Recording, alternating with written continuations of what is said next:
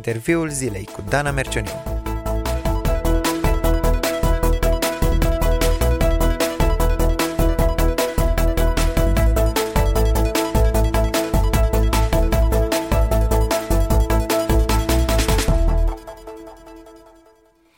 Bun găsit! Astăzi la interviul zilei îl am ca invitat pe soțul meu, pastorul Dan Mercioniu, împreună cu care aș vrea să port o discuție pe marginea unui articol apărut în această lună, noiembrie, în uh, Christianity Today.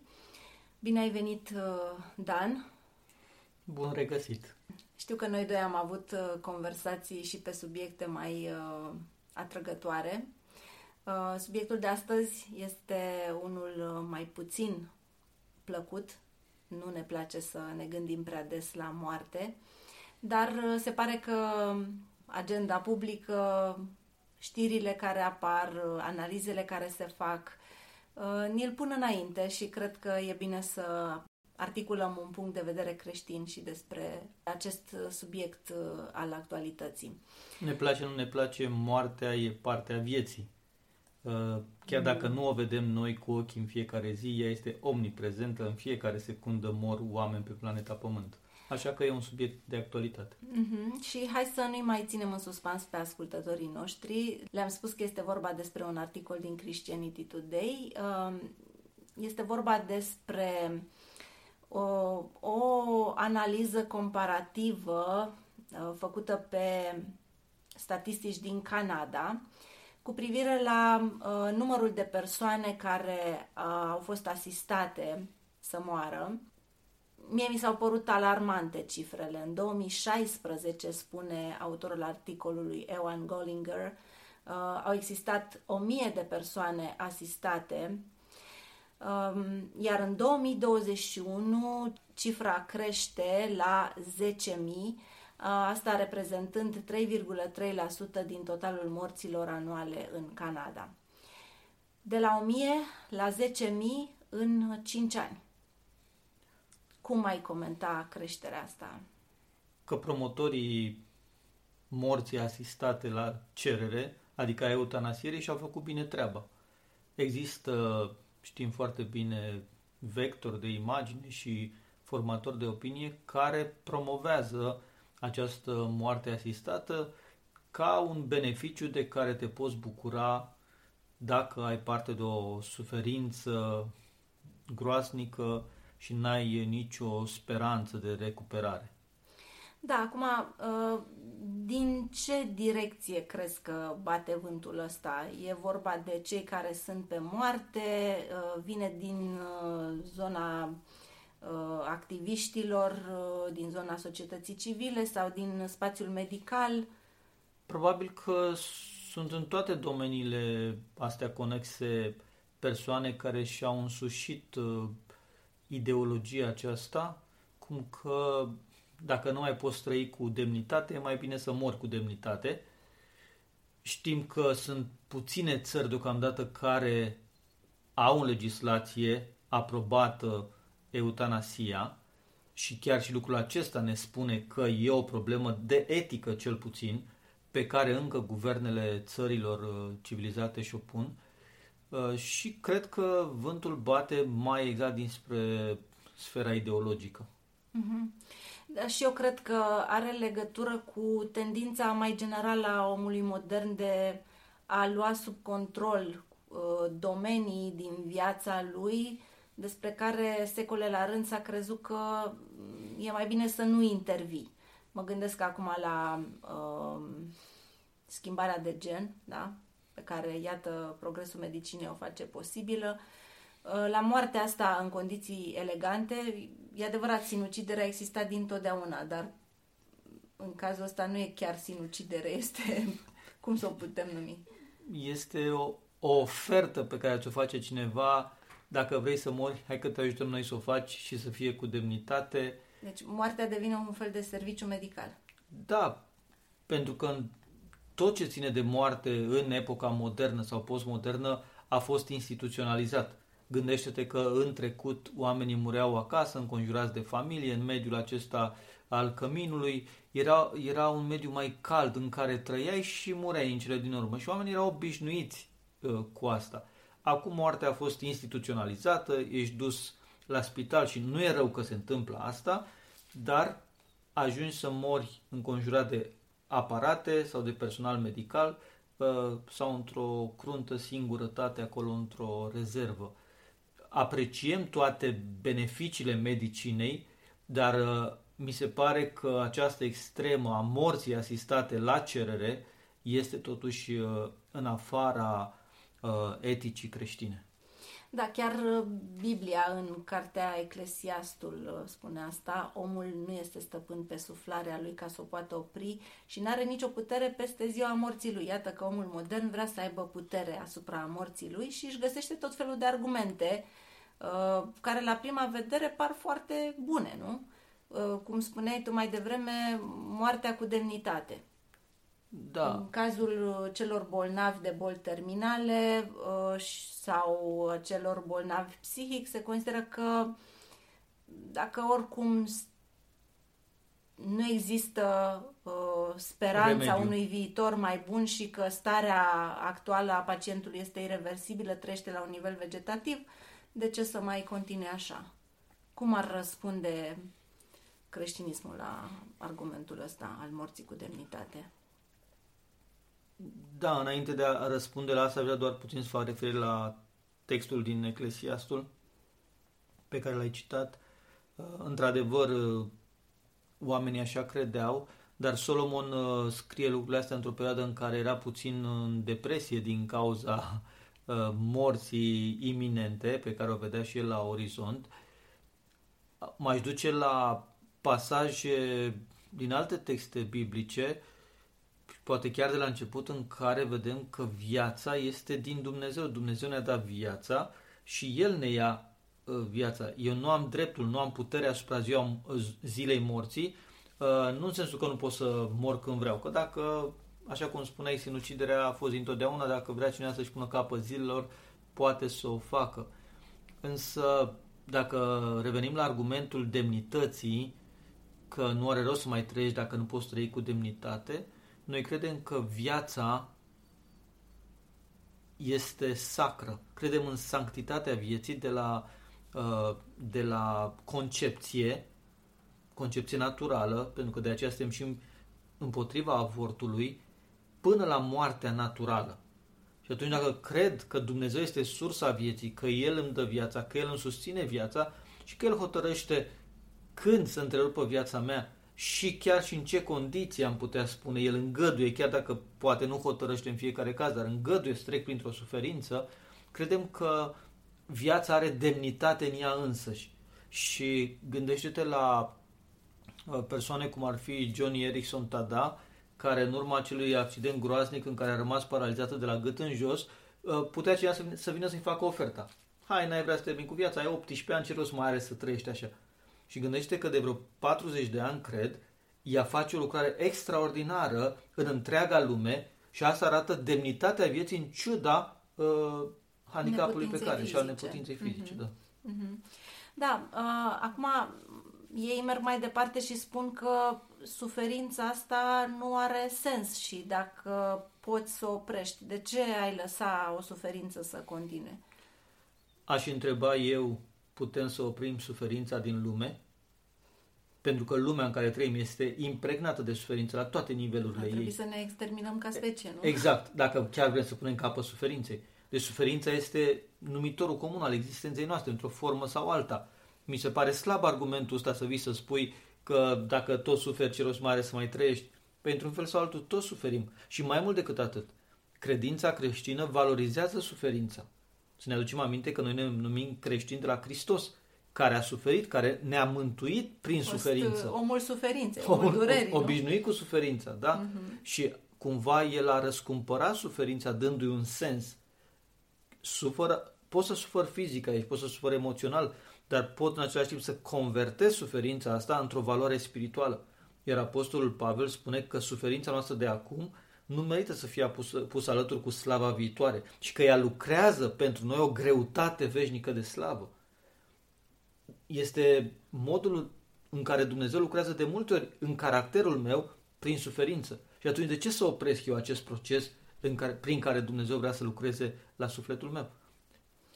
ai exemple concrete de oameni care trecând prin suferință fizică uh, au dat un sens acelei suferințe? Am amintit-o pe Johnny Erickson Tada. Mi-a venit în minte ea acum. Dacă ar să mă gândesc la scriptură, îl știm pe Iov. Toată lumea auzi de suferința lui Iov și de tot, tot, tot, toată drama prin care el a trecut și știm că toată suferința asta a fost uh, a avut un rezultat extraordinar pentru el, o revelație despre sine, despre Dumnezeu.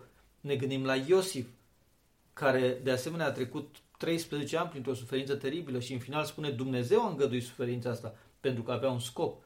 Noi credem că istoria, viața are sens. Uh, viața unui om are un scop și scopul transcende moartea.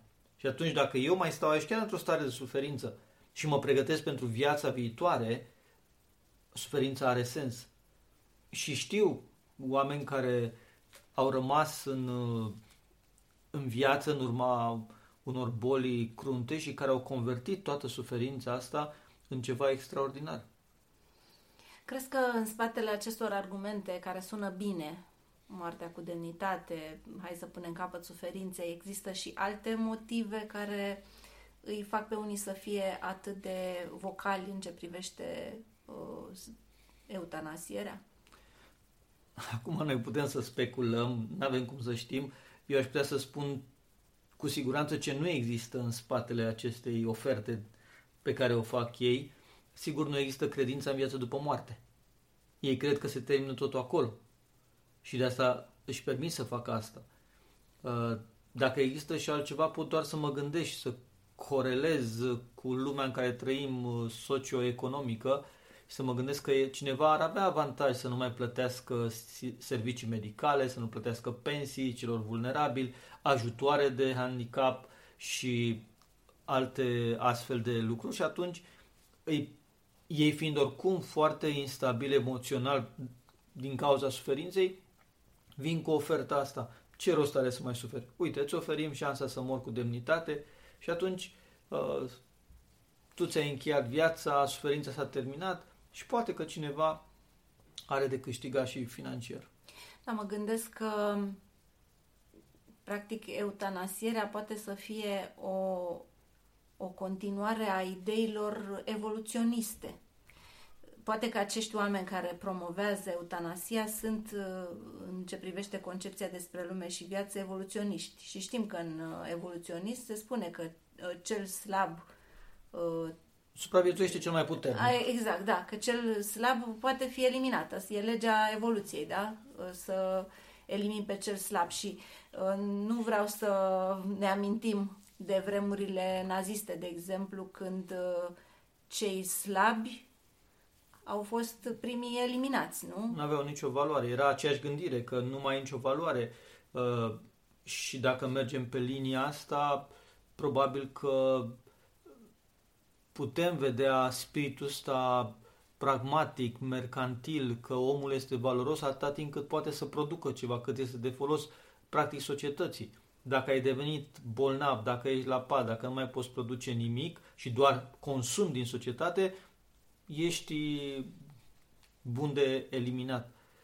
Asta nu, nu mai corelează la mine cu demnitatea vieții și cu demnitatea mhm. persoanei. Mm-hmm, Noi exact. credem în demnitatea ființei umane, indiferent că acum are doi ochi și peste doi ani va avea doar un singur ochi, că acum se poate mișca pe propriile picioare și peste un an uh, rămâne imobilizat la pat. Acolo noi credem că are un suflet omul și că omul este mai mult decât trup și ce poate să facă el cu trupul lui.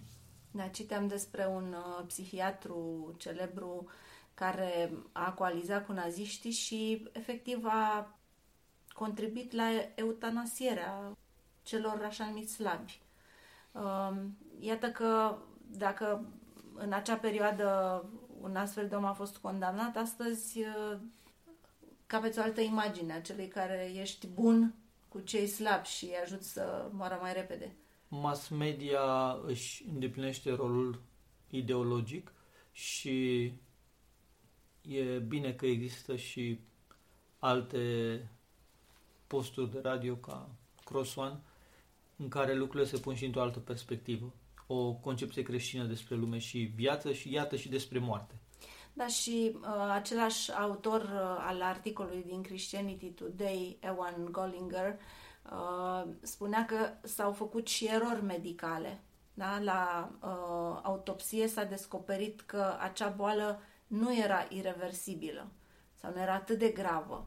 Sau uh, cunoștea cazuri de persoane care au fost sfătuite să apeleze la uh, eutanasie. Da? Deci cumva cum spuneai și tu, oamenii în suferință sunt vulnerabili. Dacă vine medicul și spune să iei o pastilă, o iei. Dacă vine medicul și spune să apelezi la sinucidere uh, asistată, na, ei uh, sfatul medicului ca atare. Cum ți se pare asta uh, gândindu-ne la personalul medical? Cred că trebuie să respectăm personalul medical și cred că cei mai mulți care sunt în sistemul medical uh, fac tot ce pot ca să ajute oamenii ca să salveze vieți și aici ne aducem aminte de jurământul pe care ei îl depun, jurământul lui Hipocrat, de a face tot ce este posibil pentru salvarea vieții. Ei bine, eutanasia nu mi se pare că este compatibilă cu jurământul pe care medicii îl depun.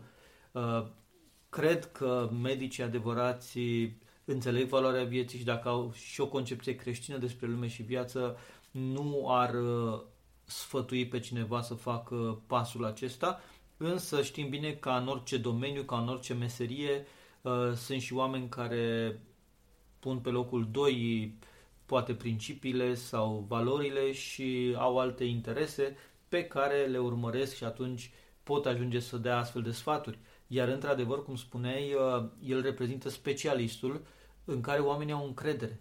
Și trăim vremuri în care din ce în ce mai mult vom fi conduși de specialiști. Și ni se va spune, așa au spus specialiștii, așa au demonstrat oamenii de știință, deci așa este. Ei bine, dacă ceea ce spun specialiștii sau demonstrează, așa lista demonstrație a oamenilor de știință este împotriva Bibliei, a revelației, noi avem dreptul să spunem pas și să avem rezerve. Așa este. Um, statisticile despre care vorbeam mai devreme se referă la Canada. Uh, venind mai aproape de noi, mi-aduc aminte de uh, capsula morții inventată în Elveția, un fel de coșciug dotat tehnic uh, în care puteai să intri și moartea survenea în 10 secunde în urma unei iradieri și spuneau ei că cel care moare uh, este și într-o stare extatică, nu știu, îi pun acolo niște substanțe. Uh, iată că și în Europa se vorbește de a muri elegant, uh, de a urca în această capsulă a morții, care seamănă cu un fel de mini-navetă spațială și a încheia cu viața, spun ei, în mod elegant. Întrebarea de... e unde te duce capsula aceea? Că da, ți ia viața de aici, și trupul rămâne pentru pământ sau pentru crematoriu. Dar unde pleci de fapt mai departe cu capsula aceea? Pentru că din perspectiva Bibliei noi știm că după moarte sunt două locuri în care poți să ajungi, doar două. Uh-huh. Dar această problemă nu și-o pune nimeni, nici în Elveția. Și vezi, iar ajungem acolo că oamenii care promovează asta nu au o concepție creștină despre lume și viață. Nu cred că există ceva după moarte. Și atunci pentru ei totul este, este esența umanismului, să fie bine pentru om, aici uh-huh. și acum. Da, cred că se înscrie în logica asta a confortului și modul ăsta de a gândi despre moarte și m-am bucurat să văd că un lider politic ca Emmanuel Macron, după ce a avut o întrevedere cu Papa Francisc, a declarat jurnaliștilor într-o conferință de presă. De fapt, nu a declarat, ci a încheiat discursul cu o întrebare care mie mi-a rămas în minte. Oare moartea ne aparține? Ce ar răspunde un creștin la întrebarea lui Emmanuel Macron? Probabil că întrebarea lui a fost retorică, să dea de gândit. Noi uh, am răspunde că pe primele pagini ale Bibliei citim că Dumnezeu a suflat suflare de viață omului și tot Dumnezeu i-a spus că în ziua în care vei mânca din pomul din mijlocul grădinii, vei muri. Dumnezeu a anunțat moartea și s-a întâmplat din cauza neascultării omului, dar tot Dumnezeu în cartea Apocalipsa, pe ultimele pagini ale Bibliei, spune El va șterge orice lacrimă din ochii lor și moartea nu va mai fi. El este cel care va pune capăt morții definitiv în lumea cea nouă pe care el o pregătește. Și în mod paradoxal, El a pus capăt morții printr-o moarte. Cu moartea pe moarte călcând, cântăm noi în noaptea de înviere, Iisus Hristos, Domnul nostru, a murit tocmai ca să învingă moartea și noi să nu mai murim. Pentru că noi credem în moartea și învierea lui Iisus Hristos, nu putem subscrie eutanasiei și acestei morți asistate, pentru că Dumnezeu decretează viața și moartea, Dumnezeu are control asupra vieții și asupra morții și El ne-a pregătit o viață eternă. Așa este și uh, trăim cu speranța asta că moartea este doar un prag, un prag pe care însă cu toții trebuie să-l trecem. Uh, și am întâlnit nu doar oameni în vârstă care se tem de moarte, inclusiv tineri. Um, ce, ar, ce am putea să le răspundem celor care simt și cu toții simțim că moartea e ceva nenatural? Nu ne place să vorbim despre ea, nu ne place să ne gândim la momentul propriei morți, uh, încercăm să o împingem într-un viitor cât mai îndepărtat, dar ea într-o zi va veni cum să trăiască un creștin în perspectiva asta. Că, da, va fi o moarte peste care va trebui să trec cu demnitate, dacă e să vorbim. De... Știm atâția creștini care au murit cu demnitate, mai exact cu pace. Cred că e normal să ne fie frică de moarte într-un grad uh, normal sau între niște limite pentru că, așa cum spuneai, moartea nu e naturală. Noi n-am fost creați ca să murim, am fost creați ca să trăim veșnic. Murim din cauza neascultării de Dumnezeu, din cauza păcatului. Deci este normal această strângere de inimă, acest fior pe care îl simți când te gândești la moartea ta sau a celor dragi. Însă, Apostolul Pavel spune că noi nu suntem ca aceia care n-au nicio speranță dincolo de moarte. Noi avem o speranță bazată pe moartea și pe învierea lui Isus Hristos. Și mie îmi place un pasaj din epistola către evrei care spune despre cei care au devenit copiii lui Dumnezeu, deoarece copiii sunt părtași sângelui și cărnii, tot așa și el însuși a fost deopotrivă părtaș la el, adică Hristos a întrupat, pentru ca prin moarte, el, Hristos, să nimicească pe cel ce are puterea morții, adică pe diavolul, și să izbăvească pe toți aceia care prin frica morții erau supuși robiei toată viața lor. Iată, Hristos a venit să nimicească pe diavol care avea puterea morții și care îi ține pe oameni sclavi prin frica morții. În momentul în care primești viața veșnică pe care o promite Hristos, da, mai ai teamă de moarte, dar o teamă rezonabilă, aș putea spune, dar nu mai e sclav acelei frici de moarte. Și asta le-aș spune tuturor celor care se tem de moarte, să caute să aibă o relație personală cu Isus Hristos, care este învierea și viața, care a gustat moartea pentru noi, pentru ca noi să nu mai fim sclavi fricii de moarte. Mulțumesc, Dan! Ce frumoasă e credința creștină. Da. Și uh, prezența lui Hristos în viața noastră. Ne schimbă, ne dă puterea asupra păcatelor din viața noastră, ne dă uh, speranța că putem trece și peste pragul ăsta al morții cu bine și, bineînțeles, ne dă speranța că într-o zi vom vedea și vom trăi toată veșnicia cu El. Cu această speranță închem și noi interviul zilei de astăzi și aș vrea să medităm împreună la gândul acesta că Dumnezeu este suveran și asupra vieții noastre și asupra morții noastre, indiferent de modul în care societatea în care trăim uh, își schimbă concepțiile. Să auzim de bine! Ați ascultat interviul zilei.